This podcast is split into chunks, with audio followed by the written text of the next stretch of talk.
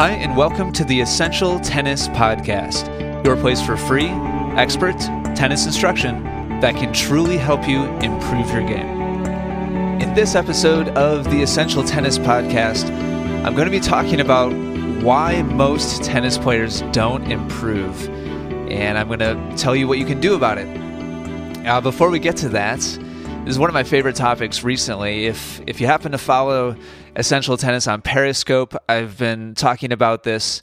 Periscope, in case you're not aware, is a new social network and it's live video, pretty much just on a mobile platform. Recommend that you check that out. Ira and I are both doing, uh, trying to do a broadcast per day on there. So before we get to to uh, today's topic, really quickly, I want to throw out some feelers and see if anybody has episode one through seven of the Essential Tennis Podcast. I know we have some longtime listeners on here.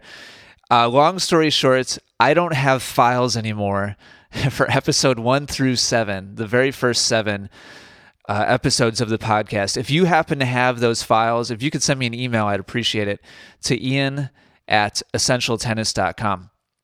Okay, so let's get to today's topic why most tennis players don't improve. And that is true. And if you've been around the game for any length of time and you've experienced, you know, team play or USTA or state league or just within your club or local courts, if you've experienced very much competition that is organized and you've spent a couple years around the game, you've probably noticed that most players are just hanging out at, a, at around the same level, give or take. And they're basically winning against the same players and basically losing against the same players. And most players are totally happy with that. And that's fine. It's fine for them. I'm guessing, though, that it's not fine for you because otherwise you wouldn't have gone to the trouble of downloading an audio podcast about tennis and actually spend any time listening to my voice. So if that does not describe you, if you're not fine staying at the same level, today's topic is extremely important. And the short reason why most players don't improve is they don't know what they're actually doing on the court. And chances are you don't know what you're actually doing on the courts either. I'm going to tell you what I mean by that in just a couple seconds. But first, we're going to kind of set this up a little bit.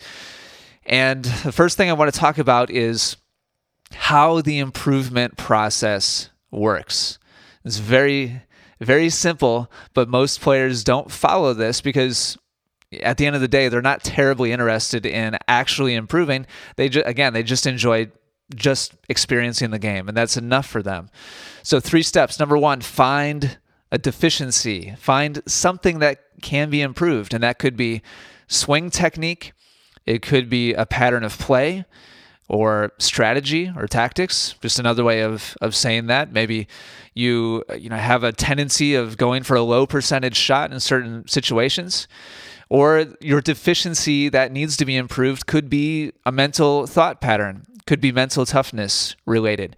We all have these areas you know all of us have deficiency in all three of those areas and we all have things that we can improve and that goes for for us and it goes for professional players look at you know Roger Federer, somebody who everybody up until the last couple years was saying, well, everybody's still saying, you know, one of the best players of all time, and that he's still adding, still improving, still changing things about his game. You know, just just recently added the uh, the sneak attack, just perfect example of somebody who was not not satisfied with the level of play that he was at, and he's making changes and adding things to his game and refining to try to find that next level of play. So once you've found that area of your game that needs improvement, you need to find a process to improve it and that's what that's what I do both digitally and in person. You can go take a lesson from your local pro, you can watch YouTube videos, you can listen to podcasts, whatever. You need to find some kind of process of some some kind of step-by-step solution to fix that deficiency.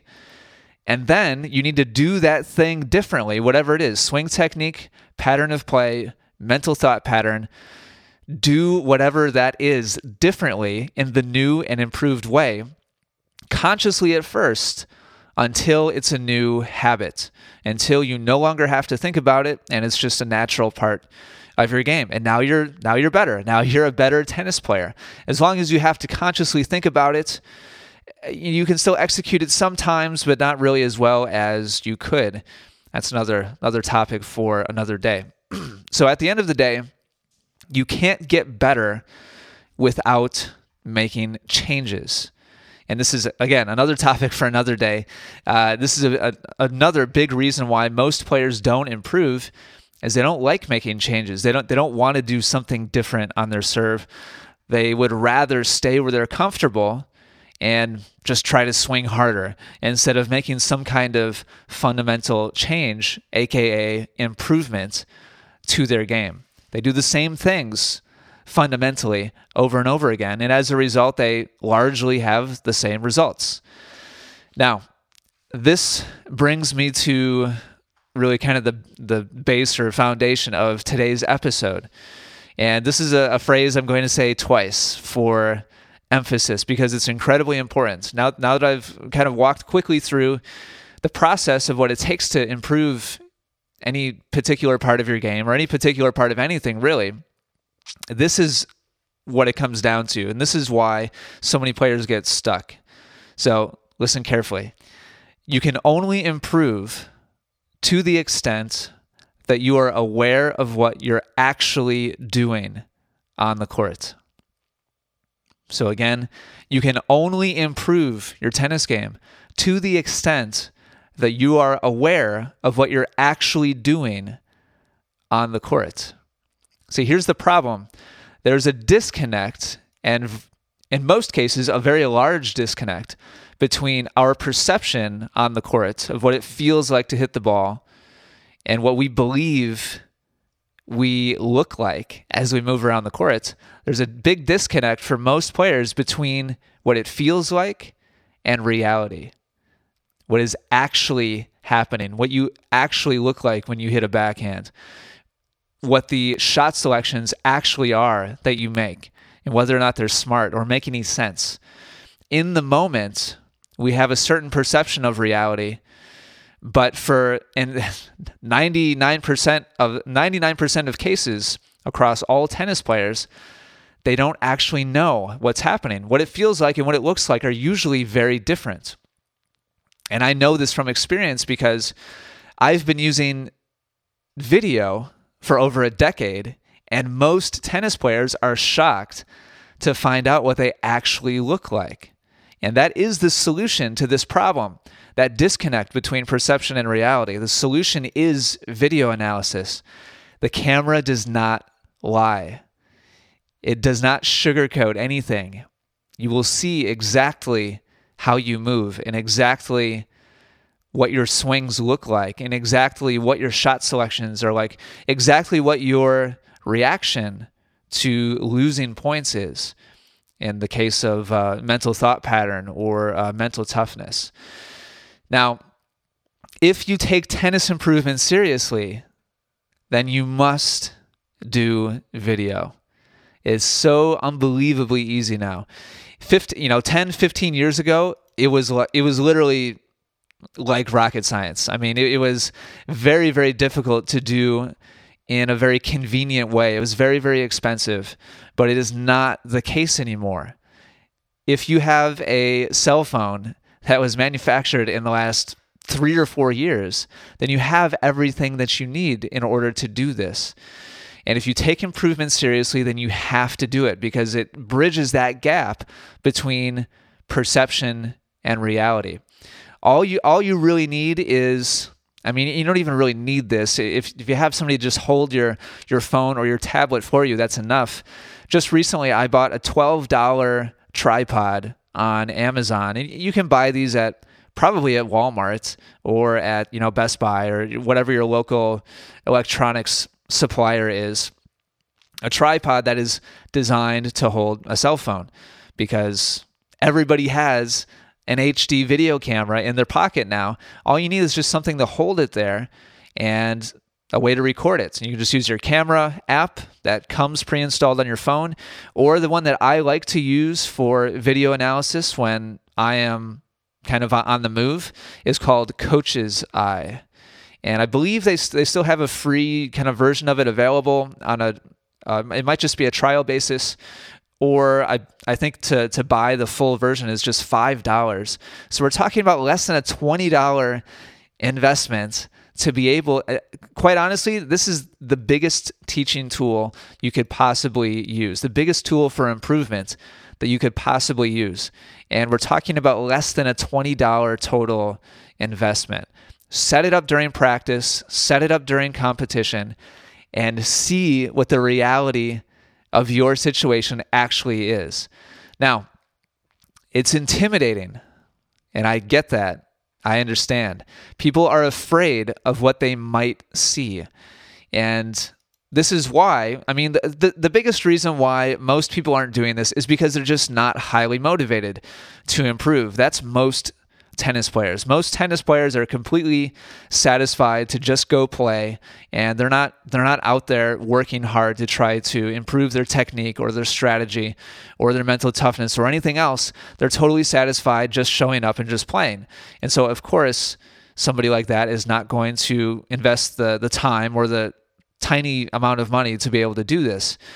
But even players who who say even players who say that they're serious about improving improving only a tiny percentage of them do this either. And the main reason for that is they are they're scared they're afraid they're intimidated by the camera they're afraid of what they might see. And so as a result they avoid it even though these days it's very very easy. And quite frankly you have to decide how seriously you actually take your improvement I mean, that's for for me. That's that's all there is to it. If you really do take your improvement seriously, then you have to do this. and this is kind of my big my big goal in this episode is just to to motivate you and inspire you to actually do this because as I said at the outset of this podcast, you chances are you don't know what you're actually doing on the court. And I'm just going based on my my personal experience teaching, spending time around players for thousands and thousands of hours over the last 15, 20 years. Very few players do this. It's probably, I know it's less than 10%. Even of those of you that are listening to my voice right now, the, you, if you're listening to me right now, you are among, you know, some of the most motivated tennis players that there are to improve. But even among those of you that are listening, I would wager that less than 10% have actually done this. And I want you to commit right now. If you, if you take your improvement seriously, I want you to commit right now that you will do this because it will pay off. I 100% guarantee you. So you have to decide for yourself which do you prefer? Continuing to live in an illusion and just going based on what it feels like and having your own internal perception of what you're doing on the court, which again, as I talked about before, is not reality. There's I promise you there's at least a little bit of disconnect there between what you think you're doing and what you're actually doing. Or would you rather know the truth and actually know what to improve? Video is the most powerful way to bring you in complete alignment with reality so that you can pick out things that you didn't know before and say, wow, okay, I didn't, you know, this is kind of hard to watch. I, I didn't know my serve looked quite like that. So, so now it's obvious to me that something needs to change. And you might not know immediately what that something is, but at least now you have something to work with. And you're not just going based on feel. Now you actually are able to see and visually, visually um, identify for yourself what it is that needs improvement and that now at least you can go on you can go out and f- try to find that solution. And it could again it could be something digital or it could be something in person. Either way at least now you have something to go on based in reality and you can start that process of improvement. Most players would rather not know. But as i've you know said a couple of times you are not most players. Otherwise you would not be listening to my voice today.